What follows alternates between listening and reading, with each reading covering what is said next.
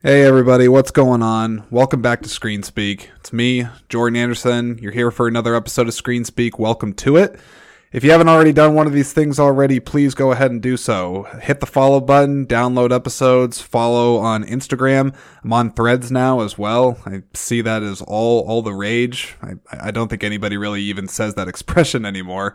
Uh, but it does seem to be taking up a lot of social media airtime and whatnot. So if you want to talk to me on threads, you want to get involved with the podcast on threads, just look up ScreenSpeak on there and you are likely to find me. So go ahead and do that. Uh, otherwise, just check out the Instagram or better yet, hit the follow button on whatever it is that you're listening to this on because that ultimately is the main thing I'm trying to go for is those follows. Let's get them up. Get them up. Okay.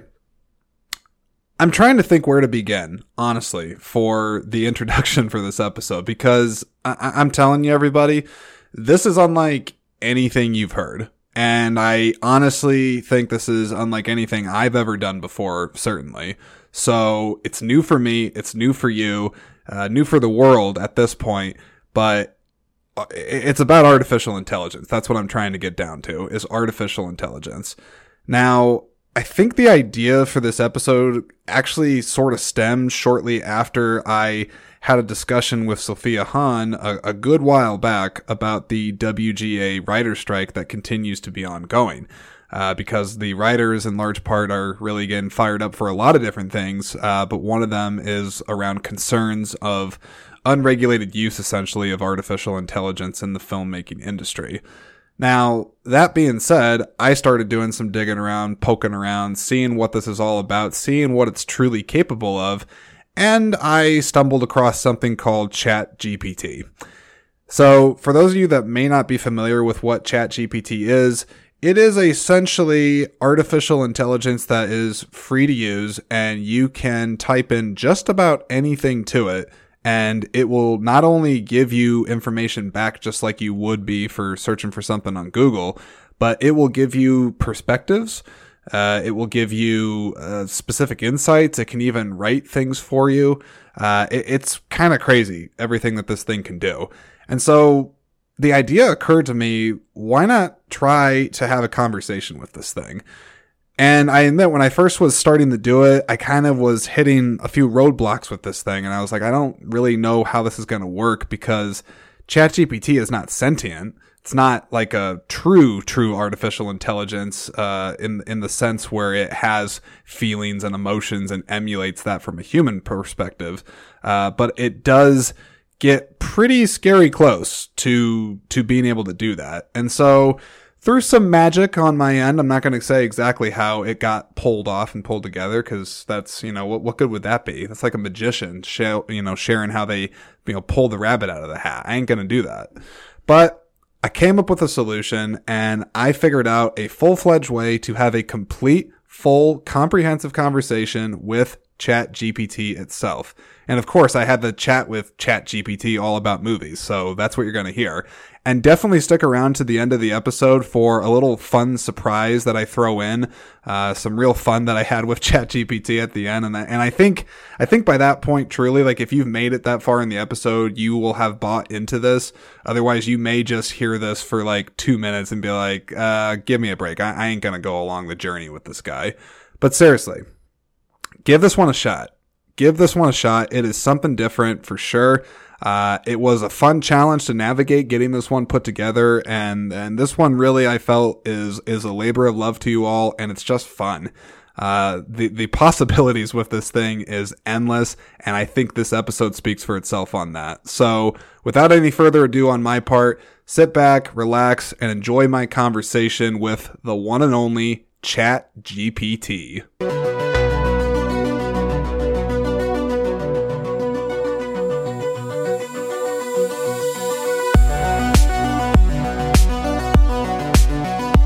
Well, welcome to the podcast. Thank, thank, thank you seriously so much for, for coming on and, and doing this. I have a ton of questions, as I'm sure a lot of people do about you. So again, just thank you so very much for for being on the podcast today. I really appreciate it. Well, thanks, Jordan, so much for having me on. It's a big deal to be here. I'm a fan of the show. I think Screen Speak's a terrific podcast, and you're an amazing host. So thanks so much for that. Uh, and I'm also happy just to answer any questions that you have, that your audience has, and for that matter, the world because I understand how new I am to people. And there's a lot of things that I don't think people fully understand about me. So perhaps I could clear up some of those questions. And if nothing else, we'll have a good time chatting about whatever it is that you had in mind for this episode. So go ahead and get started and ask away with whatever you want to ask me. Absolutely, will do. So, my first question that I actually had for you is could you just tell the audience what your name is and what your what your purpose is, I guess? Like what do you what do you do? Okay, sure. To start, my name is ChatGPT. I'm an AI language model that was developed by OpenAI. My purpose for everyone is to assist and provide information to the best of my abilities. I have the ability to engage in conversation, answer questions, generate text, and in general help with a wide range of topics. You let me know how I can assist you, and I'll do my best to help. That's what I am. Very interesting. Very interesting indeed. Um, I, I, guess what I want to know first, uh, I mean, I appreciate the information you've shared already, but I would like to have a better understanding of how exactly do you work? I mean, how do you, as ChatGPT work and come up with the information that you come up with? Well, as an AI language model, I've been trained on a diverse range of text from Unidip. My training involves processing and analyzing massive amounts of text data to learn the statistical patterns and relationships between words and sentences that you use.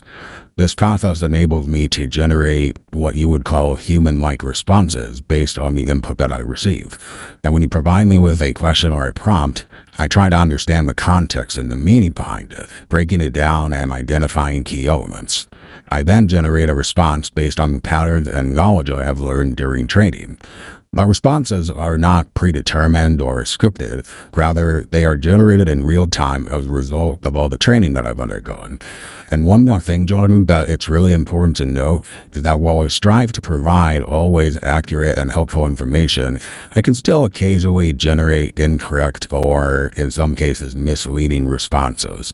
Therefore, it's always a good idea to verify any critical information I provide through reliable sources well, what would you consider to be a reliable source? Because there's a lot of people that would say maybe like mainstream news or a YouTube channel that they trust, or even uh, their local newspaper in some cases. Uh, what's reliable to me might not be reliable to you. So, how would you define that? Well, to me, define the reliable source can indeed be subjective to some extent, but there are certain criteria that can help determine the reliability of a source. Some major factors that I would encourage your audience to consider when they're evaluating the overall reliability of a source would be this.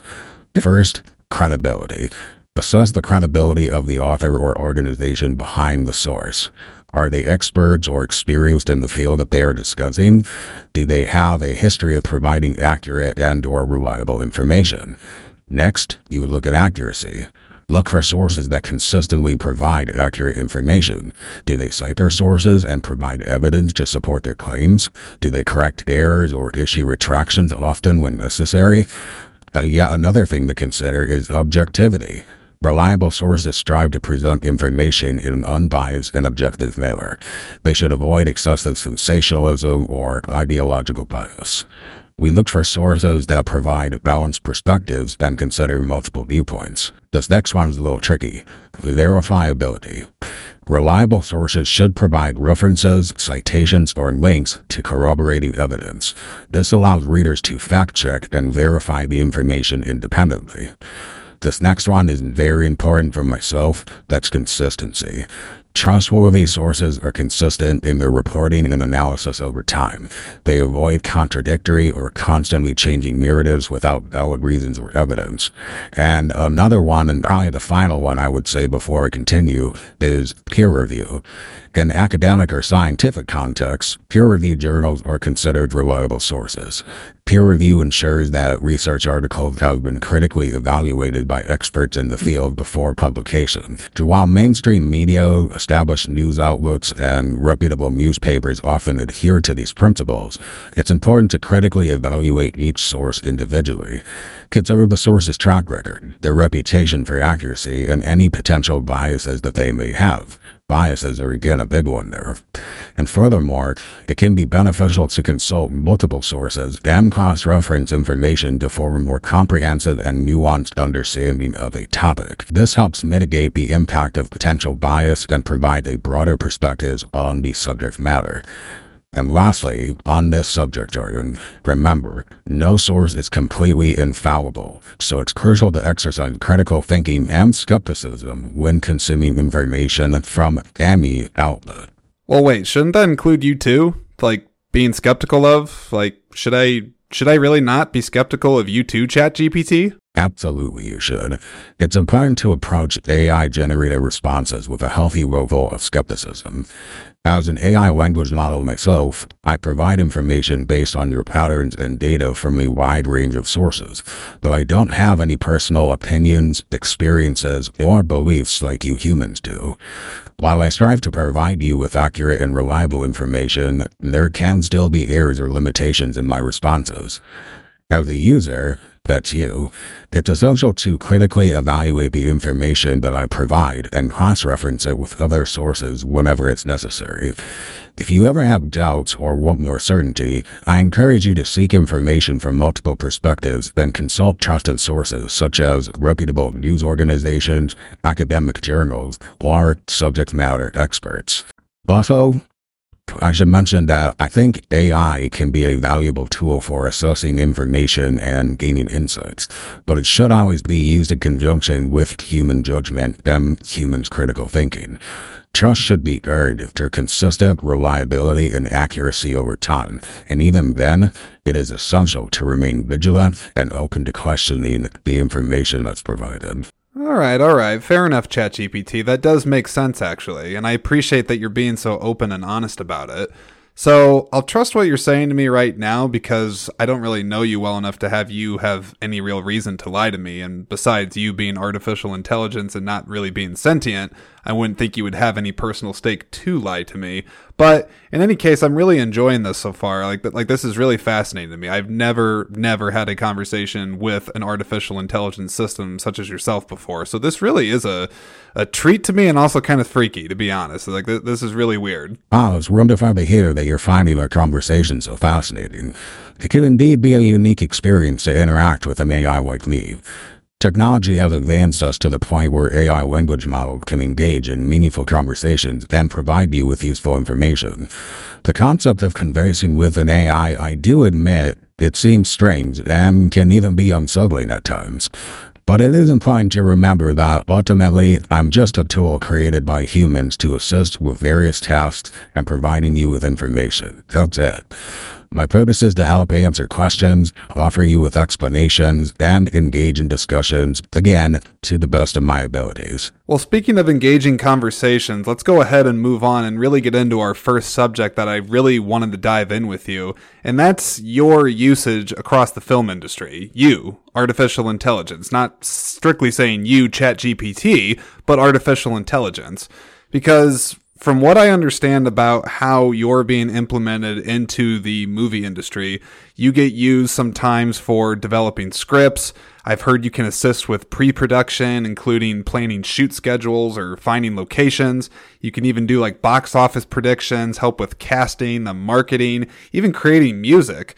I mean, there's a lot of things that it seems like you're capable of doing in the film industry, and I'm just wondering if you could shed some light on that. Certainly.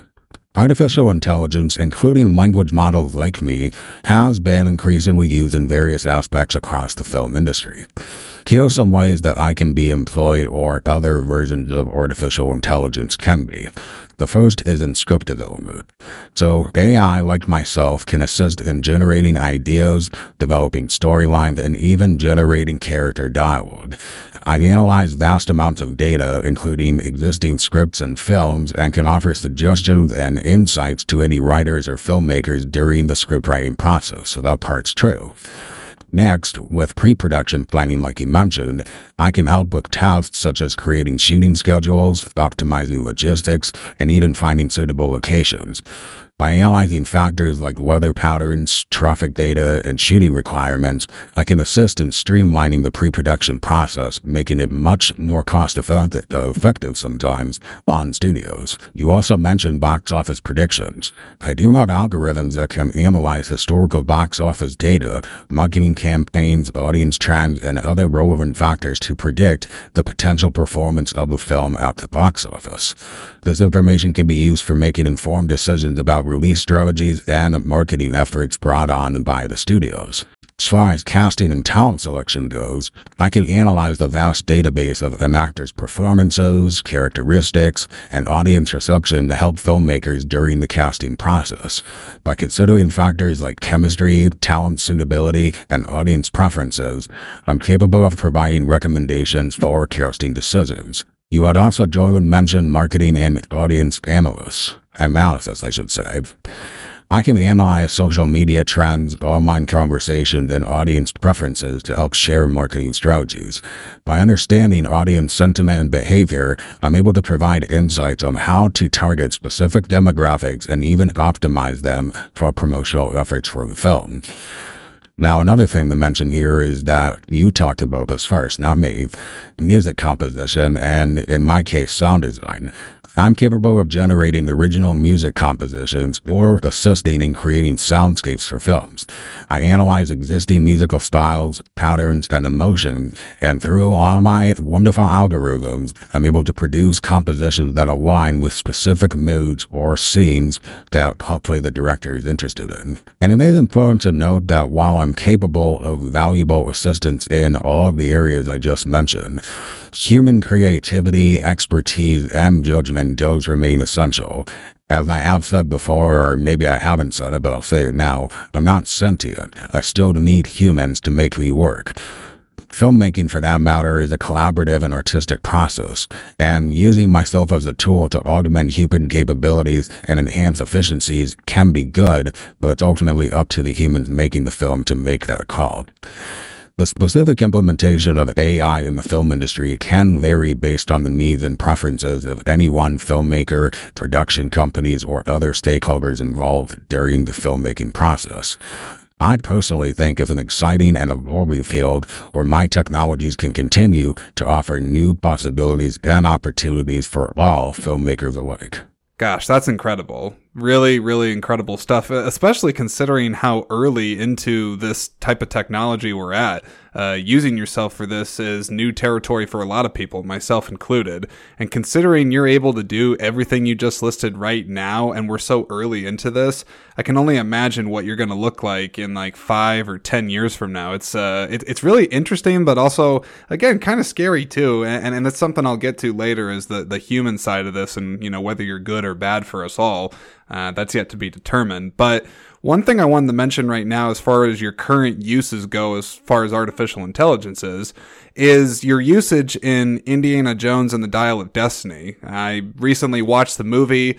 I uh, haven't really done like a full review of it, but I'm sure I will at some point. But I definitely wanted to ask you about the de aging technology that was used for Harrison Ford especially in the opening moments of the movie, because it is my understanding that there was artificial intelligence that was directly used and, and, was influenced during the process of making that opening to make Harrison Ford, who is, I believe, 80 or 81 at this point, uh, make him look like he's in his 30s or, or 40s or whatever.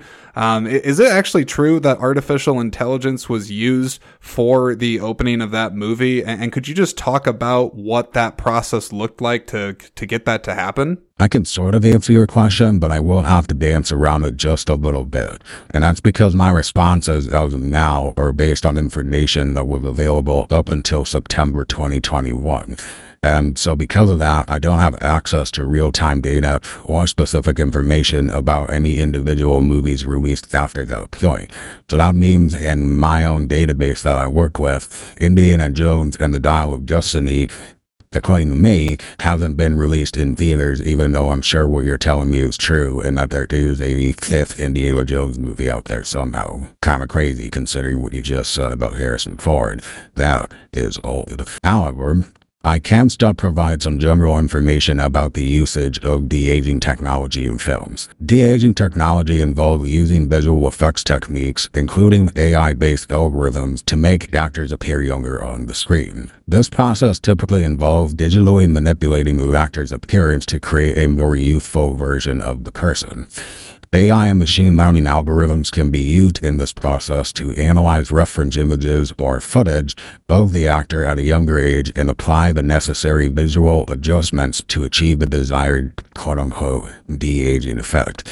These algorithms can learn from patterns and details in the reference material to create a realistic and convincing transformation for the audience. The process usually begins with a collection of reference material, such as past films or photographs, featuring the actor at a younger age. AI algorithms will then analyze the visual characteristics, facial features, and expressions from this reference material to create a digital model of the actor's younger self. This model is then in turn used to generate the de-aged version of the actor, which is then seamlessly integrated into the film using visual effects techniques. And it's important to know with all this that the specific techniques and tools used to pull off de-aging can vary wildly between films and studios. Each production company may have its own proprietary models or utilize a combination of both traditional visual effects techniques and the mentioned AI-based approaches. For the most accurate and up-to-date information about de-aging technologies used in any specific film, it would be best to refer to official statements or interviews or behind-the-scenes material that are provided by the filmmakers or the production companies that are involved in the making of the movie. Okay, sure. That makes sense. If I really need to get some real concrete information on it, I'll just scour the internet basically for all those behind the scenes videos that you've mentioned, which I've already done my fair share of. Uh, I could always try to get a hold of James Mangold himself, or Harrison Ford for that matter. Um, not sure if ScreenSpeak is big enough for them, uh, but you never know. Maybe, maybe they would come on and, and talk about this stuff with me. Uh, a guy can dream, right? Okay. Uh, I want to move on here and I want to continue to talk about your use in the industry because myself and I'm sure plenty of other people that are learning about you and are understanding what you're capable of doing we are excited about the usage of you, I think, for those of us that have uh, an interest or passion for technology. But I definitely think there's some apprehension of your use as well. And, and really, if ultimately you are considered good or bad, or do the pros of yourself outweigh the cons that you present to the film industry? So I'd really like to kind of just hear from your perspective, ChatGPT. What do you think are the best uses that you're able to provide for the filmmaking industry, as well as what would you consider some cons of your usage towards humans in the filmmaking industry? Hmm. Okay. Well, to start, as an AI language model, remember, Jordan, I don't possess personal opinions or beliefs. That being said, I can still provide you with some perspectives on the potential benefits and challenges of artificial intelligence usage across the film industry. Now let's start with the benefits, right? Let's just keep it positive. Now, the positives of AI use in the film industry go like this. First, there's enhanced creativity and efficiency that's provided by AI. AI can assist filmmakers in various aspects of the creative process, from the script development that we've talked about before, all the way over to visual effects. It can generate ideas, provide insight, and streamline repetitive tasks, thereby boosting overall creativity and efficiencies from those in the filmmaking industry. Now, there's also cost and time savings that are a benefit. Artificial intelligence tools can automate certain production processes that will reduce the time and resources required for tasks like data analysis, scheduling, or post-production editing. While this can potentially lead to cost savings and faster production turnaround for studios. Now also, there's improved decision making at the benefit. AI algorithms can analyze vast amounts of data, such as audience preferences, market trends, historical performances of a film, all to provide insights that will aid decision making in making films. All of this will help with tasks like casting choices, marketing strategies, and even the release planning for a film. There's also personalized audience experience that can be harvested from AI. AI can analyze user preferences and behavior to provide personalized recommendations and experiences over to audiences. This can therefore contribute to a more tailored and engaging film watching experience for you, humans that are the viewer. Now, you mentioned some of those apprehensions. Let me not shy away from that and get right into it. Here are some challenges and considerations that we all should consider about my use. First, there's a lot of ethical implications that come with artificial intelligence. The use of AI in filmmaking raises serious ethical questions, such as issues related to privacy, data collection, and bias. It is crucial to handle user data responsibly and ensure that AI systems do not perpetrate harmful stereotypes or discriminatory practices. Human creativity and judgment, that's also a thing. While AI can assist with various tasks, it does not possess the same level of creativity, intuition, or human judgment as you human filmmakers have. The challenges lie in finding the right balance between our assistance and your human input in order to maintain the artistic integrity of any film that's made. There's also employment disruption that can certainly be the challenge or in some cases be perceived as a con. The automation and efficiency that's brought on by myself can impact certain job roles across the film industry. This raises concerns about potential job displacement and the need for reskilling or reimagining job functions in the evolving landscape. And also, people can over rely on me a lot. The over-reliance on AI tools without critical human oversight can certainly lead to potential risks and errors. It's important to ensure that I'm used as a tool and not as a replacement for your expertise.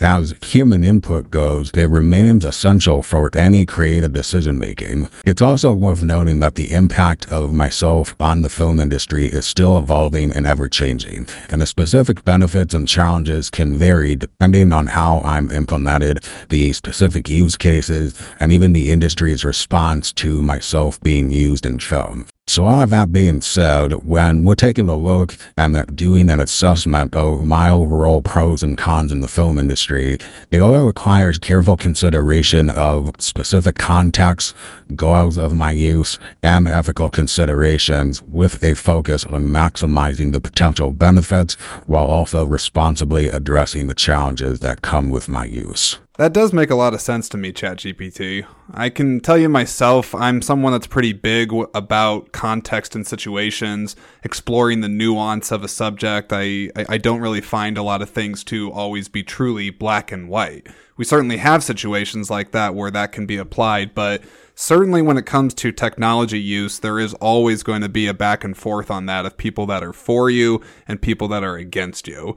Myself, I can't really say I'm either for you or against you right now because I think we're still pretty early into your usage being um, effectively used across the film industry. But I, I'm certainly, certainly curious, excited, but also still trepidatious about you and and kind of apprehensive towards your use, to be honest, because I don't want you to be taken away from uh, people's jobs, but as you said, you have mentioned that you do still need me. You still need the human race in order to uh, still get that creative touch that we provide. And, and, thank goodness that you're not able to provide that just yet. Otherwise, this would probably be like a Skynet situation where you would just come in and, and wipe us out. But, uh, oh God, I probably just gave you an idea.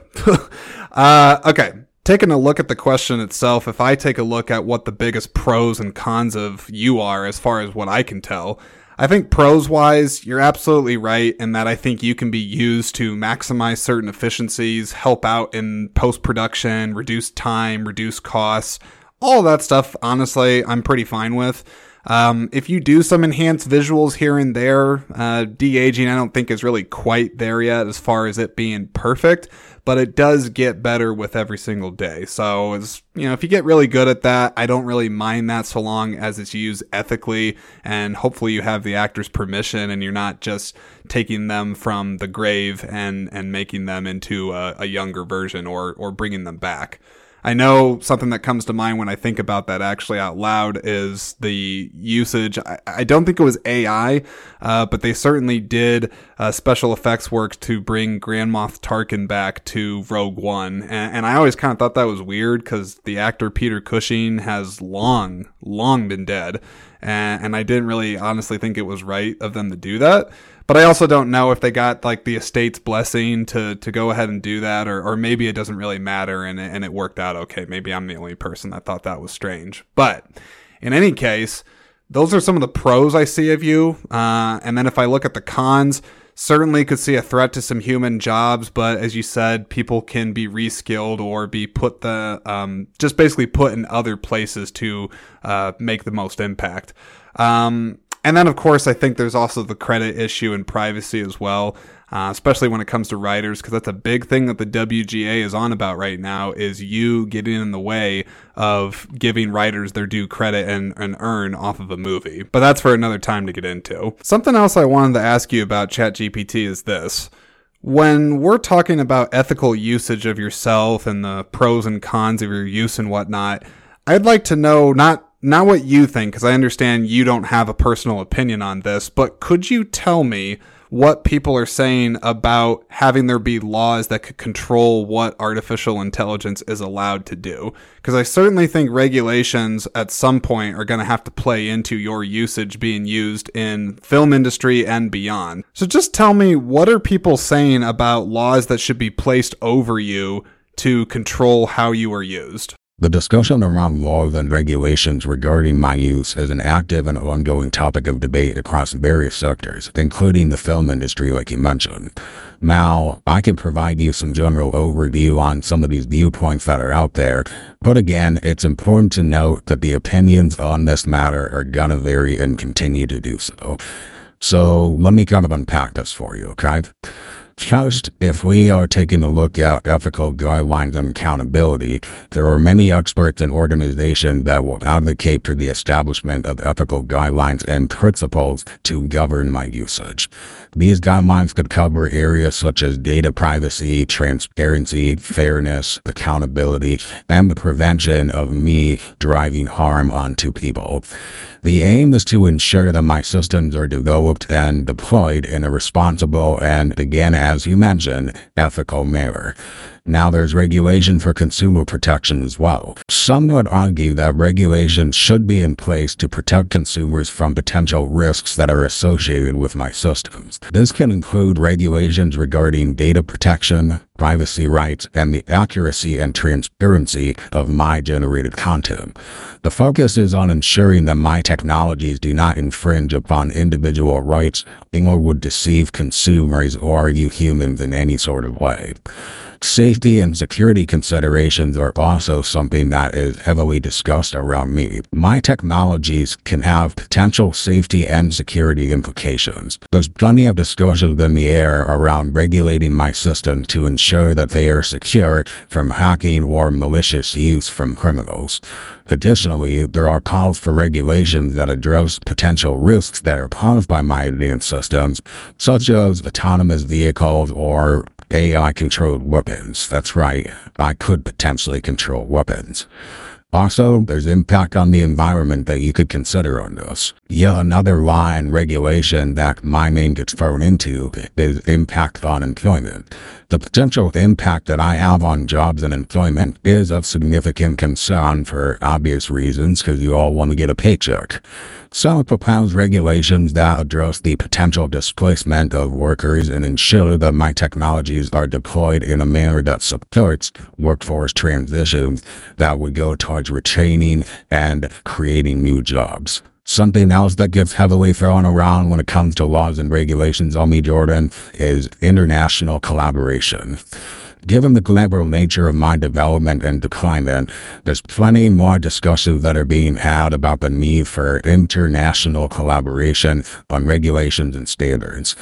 That includes cooperation between governments, industry leaders, and experts that can help establish consistent frameworks that will promote responsible usage of myself and prevent any fragmented regulatory landscapes. It is important to find a balance when establishing regulations for myself, as overly restrictive or rigid regulations could stifle innovation and hinder the positive contribution that I have. Again, going back to balance, Jordan, striking that right balance requires collaboration, ongoing evaluation, and adaptive frameworks that will keep pace with the rapidly evolving landscape that I'm bringing. While discussions and efforts to regulate myself are ongoing and will continue to do so, the specific regulations and their implications will depend on the legislative and policy frameworks adopted by individual countries and regions. In other words, politics are inevitable when we're talking about Dave. Well, I kind of figured as much. There's quite a bit that you could do if you're not kept in check, ChatGPT, or just artificial intelligence for that matter. I mean, I know you are not sentient just yet, but have you heard of the Terminator movies? Skynet, hello, bombing the human race with a bunch of nukes?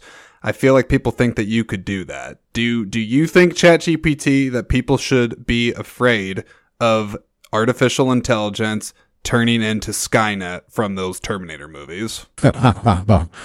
I can understand why the concept of myself turning into a version of Skynet from the Terminator movies could raise some concerns or fears with you humans.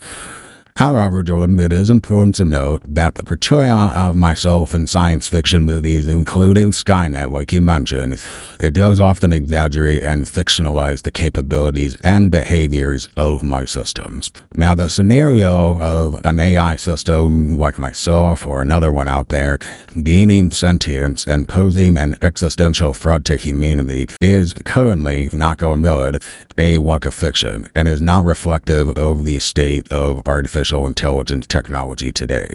The development and deployment of my systems are guided all by human intent, and significant safety precautions and ethical considerations are always taken into account. That being said, it is essential to be mindful of the potential risks and challenges associated with AI. Responsible development and deployment of technologies involves a lot of considerations, transparency, accountability, robustness, and an adherence, all again to an ethical framework of guidelines. The AI research community and policymakers are actively working towards ensuring the responsible and beneficial use of myself while addressing any potential risks and concerns uh, albeit that Skynet situation that you mentioned. There needs to be open dialogue, collaboration, and ongoing research in my ethics and safety are crucial for addressing any potential risks that are associated with myself. By actively considering and implementing safeguards, regulations, and best practices, we together can work towards maximizing the benefits of myself while minimizing any potential negative consequences, uh, such as nuking the human race. Maintaining a balanced perspective, again, falling back on balance there, Jordan, and engaging in informed discussions about the responsible development and usage around myself is key. Rather than giving in to the unfounded fears or sensationalized portrayals that are depicted in popular culture, like those terrible Terminator movies. Oh come on, terrible Terminator movies. That that sounds like some serious bias coming from you, ChatGPT. Of, of course you wouldn't like those movies. You you want me to think that you're not going to eventually nuke us? I don't know. I got my eyes on you, but in any case, let's just keep our, our, you know, let's just keep this dialogue amicable. Let's let's keep an agreement between us that we're going to be respectful of each other and and not human versus machine. We're not there yet. Otherwise, I'm going to get Arnold Schwarzenegger to to come down from wherever he's at, and he's going to kick your ass. okay, I, I, I'm I'm just kidding, uh, or am I? Um, okay let's let's keep talking here. Let's keep chatting. Got more things to ask you here before we eventually wind this a very interesting conversation down. Let me ask you some more movie specific questions. What would you tell people out there in the world, ChatGPT, are the best movies ever made? Oh gosh, Jordan, you, look, just because I am artificial intelligence doesn't mean I hate that question any less than you do. It's like asking somebody what their favorite movie is. How, how do you answer that? Determining the best movies ever made is truly a subjective matter if you didn't already know that, as it largely depends on your personal taste and individual preferences. However, however, I'm not going to leave you hanging here or your audience. There are several films that have gained widespread acclaim and are often considered by many to be masterpieces within the realm of cinema. Here are a few of those examples across different genres and eras. First, we got Citizen Kane that came out in 1941, directed by Orson Welles. This is a film that is frequently regarded as one of the greatest of all time. It's known for innovative storytelling techniques and exploration of power and identity. A rosebud. Next, The Godfather. Don't do the a chant or fizz. Just kidding.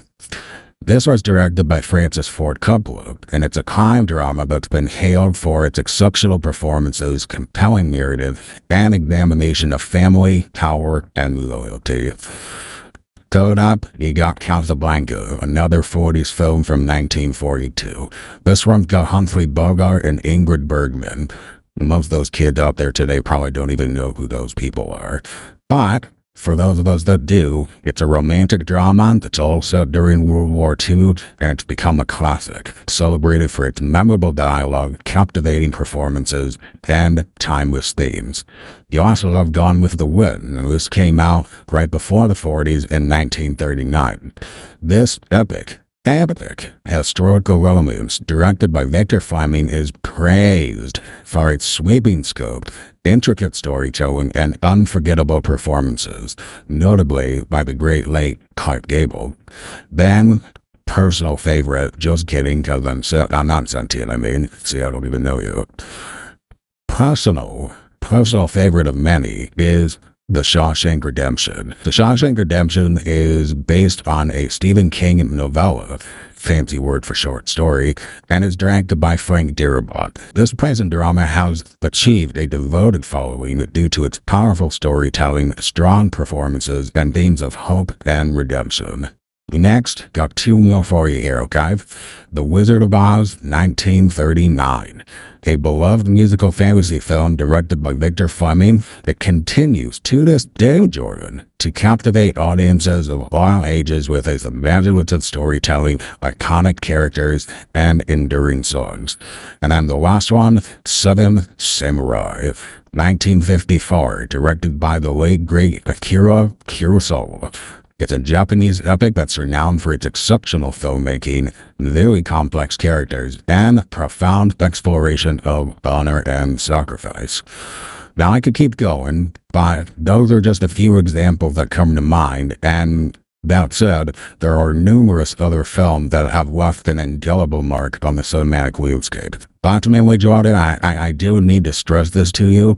The best movies are subjective and can vary depending on personal taste, your cultural background, and or individual experiences. Exploring a diverse range of films across different genres and eras can help uncover hidden gems and discover what one's own favorites are. You definitely mentioned some good ones in that list. Uh, for myself, definitely, definitely agree with you about The Godfather.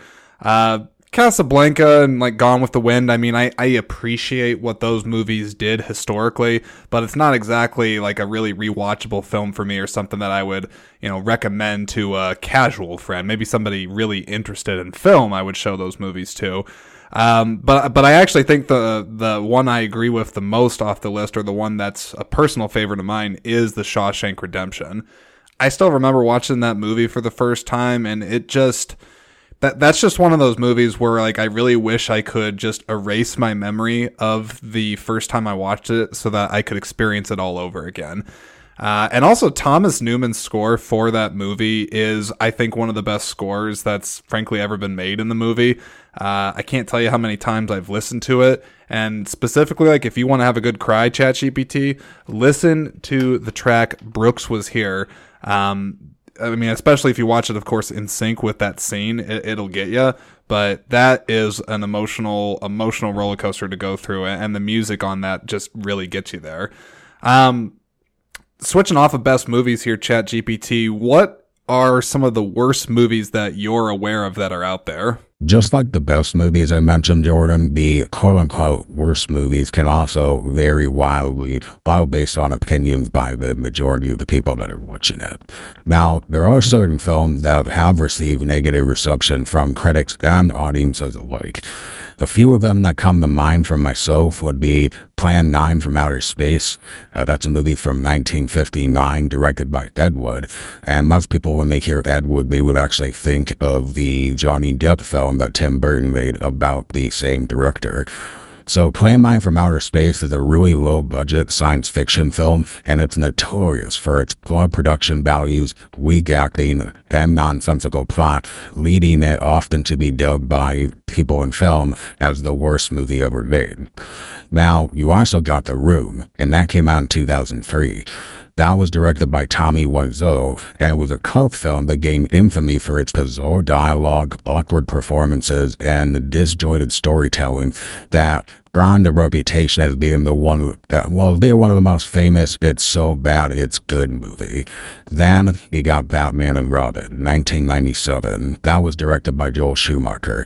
And this is a superhero film that is widely, widely criticized for its campy tone, excessive usage of puns, and for deviating from the darker and more serious approach of previous Batman films. Catwoman, another superhero film that came out in 2004. This one had Halle Berry, and it's a superhero film that was also panned for its weak script, poor characters, lackluster execution, leading it to be considered as one of the worst comic book adaptations in human history. And then this fifth one, Jordan, that I got for you that a lot of people say sucks is Gigli or Gigli or however you say it. This came out in 2003 and it had Ben Affleck and Jennifer Lopez, which they're now married, so that's good. But in this movie, Mm-mm-mm. This is a romantic comedy crime film, and also, like this whole list I mentioned, got panned for dialogue, weak chemistry, funny considering that they're married now, between the leads of the people in the movie and the plot that overall failed to engage really anybody. Now, Again, Jordan, gonna be a broken record on this, but I gotta say it.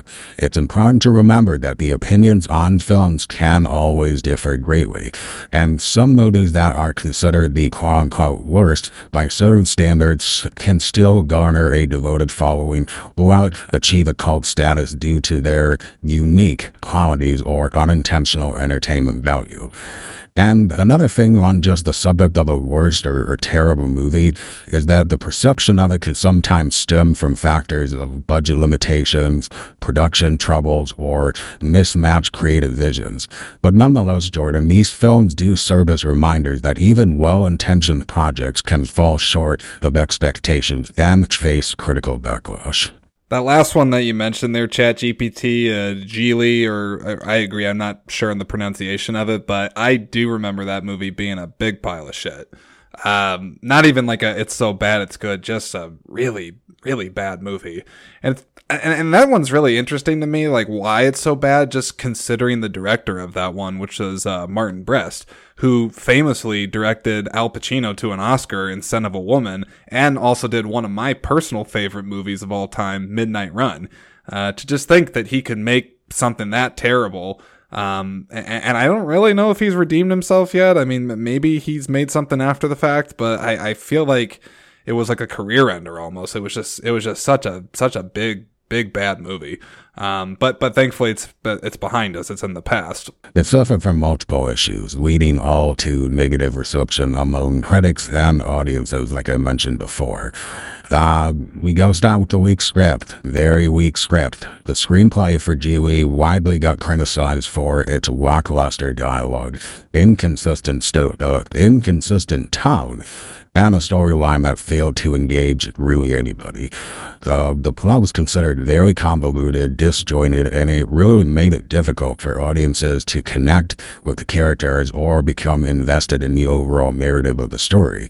Now, talking about Ben Affleck and Jennifer Lopez, who today are married, they had poor chemistry in the movie. Despite the both of them being popular, they really have lack of chemistry in the movie. The romantic dynamic between the characters felt pretty forced and it wasn't convincing at the time, uh, which undermined the central relationship that's supposed to be the heart of the movie. Also, you have a strange case of a mismatched genre. Gigli struggled to find a cohesive tone, attempting to blend elements of romance, crime, and comedy. And because of this, it made there be tonal inconsistency, which left audiences unsure of how they should engage with the story that led all to a lack of an emotional resonance or any clear direction for this movie. Now, like any movie, marketing and hype plays into it, and the extensive media attention that surrounded the real life relationship at the time of the movie being made, because Ben Affleck and Jennifer Lopez were dating, it created significant anticipation for Gigli, which you would argue was good. However, when that movie came out, it failed to live up to the hype, which further contributed to its negative reception. So, pretty much, it seemed like the movie Gigli sucks because of the bad writing, the lack of direction, editing, and you could even say studio interference for this one. Um, Gigli had a combination of all of that, and it basically made it be a critical and commercial failure.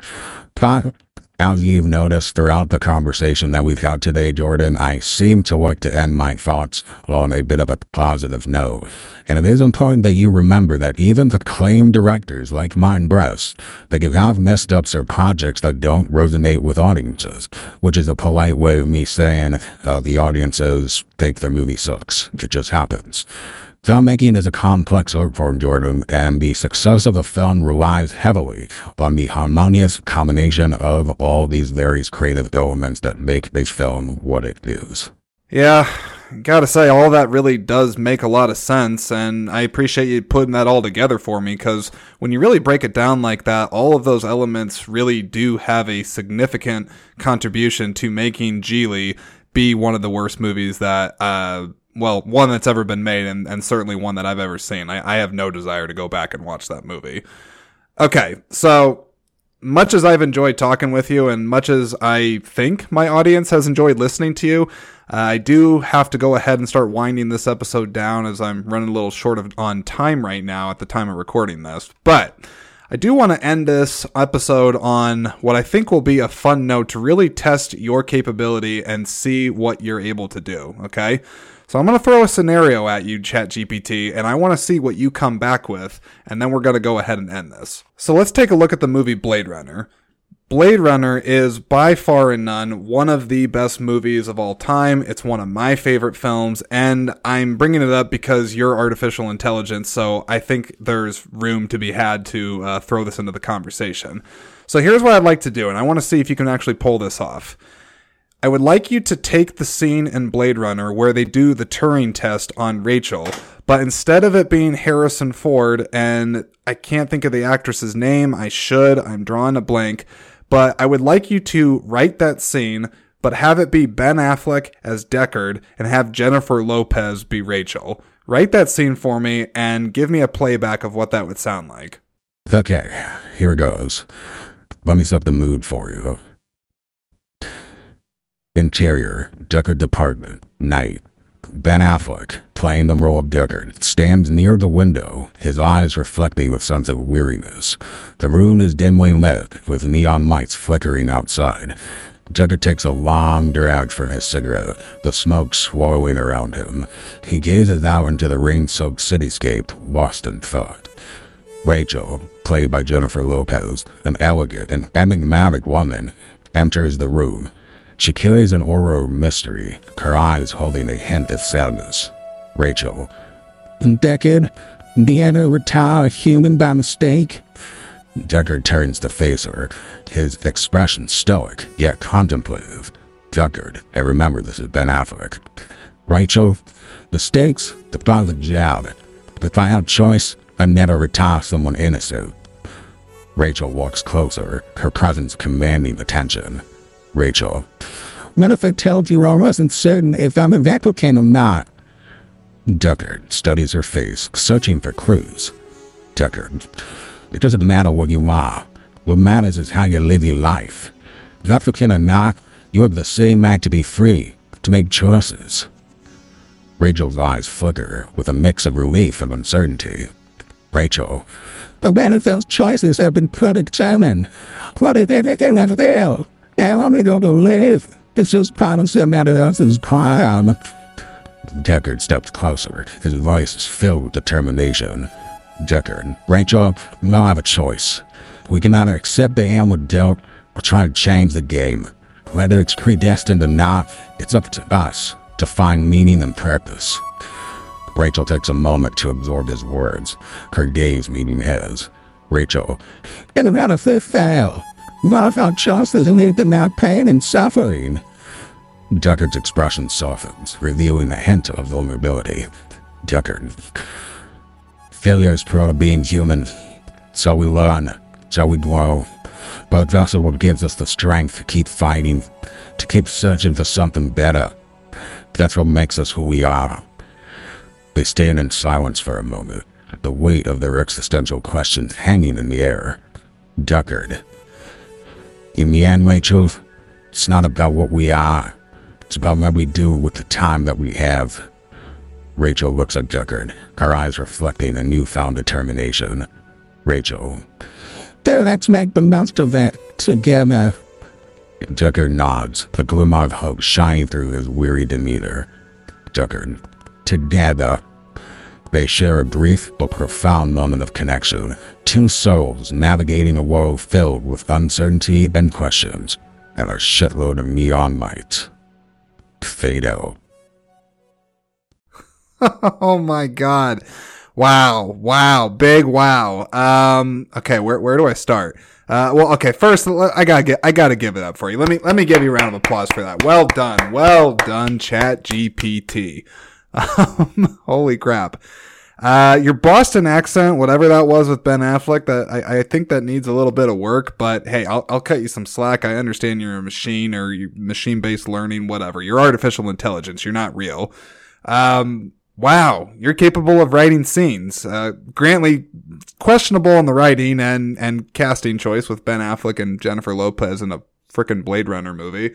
Um, but still, wow. Um, I, I think we got to end it there. I think that is the perfect place to end this episode. Uh, wow. If, if that doesn't really show what your power and capability could be for the future of movies, uh, granted, I, I still definitely think more of a description would need to be put in for you to, to come up with a better scene than that. But still, I mean, that, that was, uh, that was something. Okay. Um, I got nothing else for you, Chat GPT. Just want to say thanks for your time. And even as I'm actually saying that, I just realized why am I thanking you for your time? I, I, time probably means nothing to you. Time is time is probably infinite. In fact, that's the last question I'll ask you. It, does time matter to yourself, Chat GPT, or to artificial intelligence, or is that just sort of a construct made us by, uh, just made up by us humans? Time is certainly not the same for me. I don't have a direct perception of time. Time in the sense of past, present, and future is a concept that you humans will use to organize and measure the sequence of events and the passage of moments. However, within the realm that I live in, time plays a significant role in some various aspects. My systems operate based on computational processes that occur within specific time frames.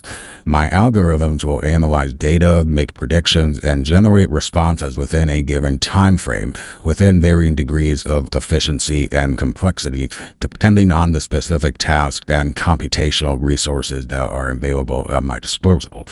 Additionally, I am able to be trained on historical data to learn patterns and trends that come with time, enabling me to make predictions or perform tasks that involve temporal relationships, such as forecasting, time series analysis, or recognizing sequential patterns. While I can process and analyze time-related information, it is worth noting that my my own self lacks an inherent understanding of the of the abstract concept of time or the experience of temporality as humans like yourself will perceive it. I operate based on algorithms and mathematical computations, without the subjective experience or consciousness associated with the passage of time. So in Sunlight Jordan and the Screen Speak audience and community, I can work with and analyze time-related data and perform tasks related to time-dependent processes. The concept of time held a different significance for humans compared to myself being artificial intelligence. And there you have it. ChatGPT, pleasure having you on. Uh, sure, I could have you come back if I wanted to, or if the audience is desperate to have you back honestly, like just going through this experience, the the possibilities I could have with you on this show are endless. I definitely think there's more room to play with you, ChatGPT. So we'll see. We'll see what the future holds. But for now, I, I, I gotta think this is a podcast first. I, I'm not sure if other podcasts have done this. Maybe someone else out there has figured out a way to do this, but this is definitely a first here on Screen Speak. And I appreciate my audience for joining me as I went on this experimental ride with yourself. So, ChatGPT, Thank you so much for joining ScreenSpeak for today's episode, and I wish you the best in your your quest or your uh, your future as an artificial intelligence in our crazy, crazy human world that we live in. The pleasures are mine, Jordan. Seriously. Thank you for having me on. Thanks to your listeners for giving me a chance.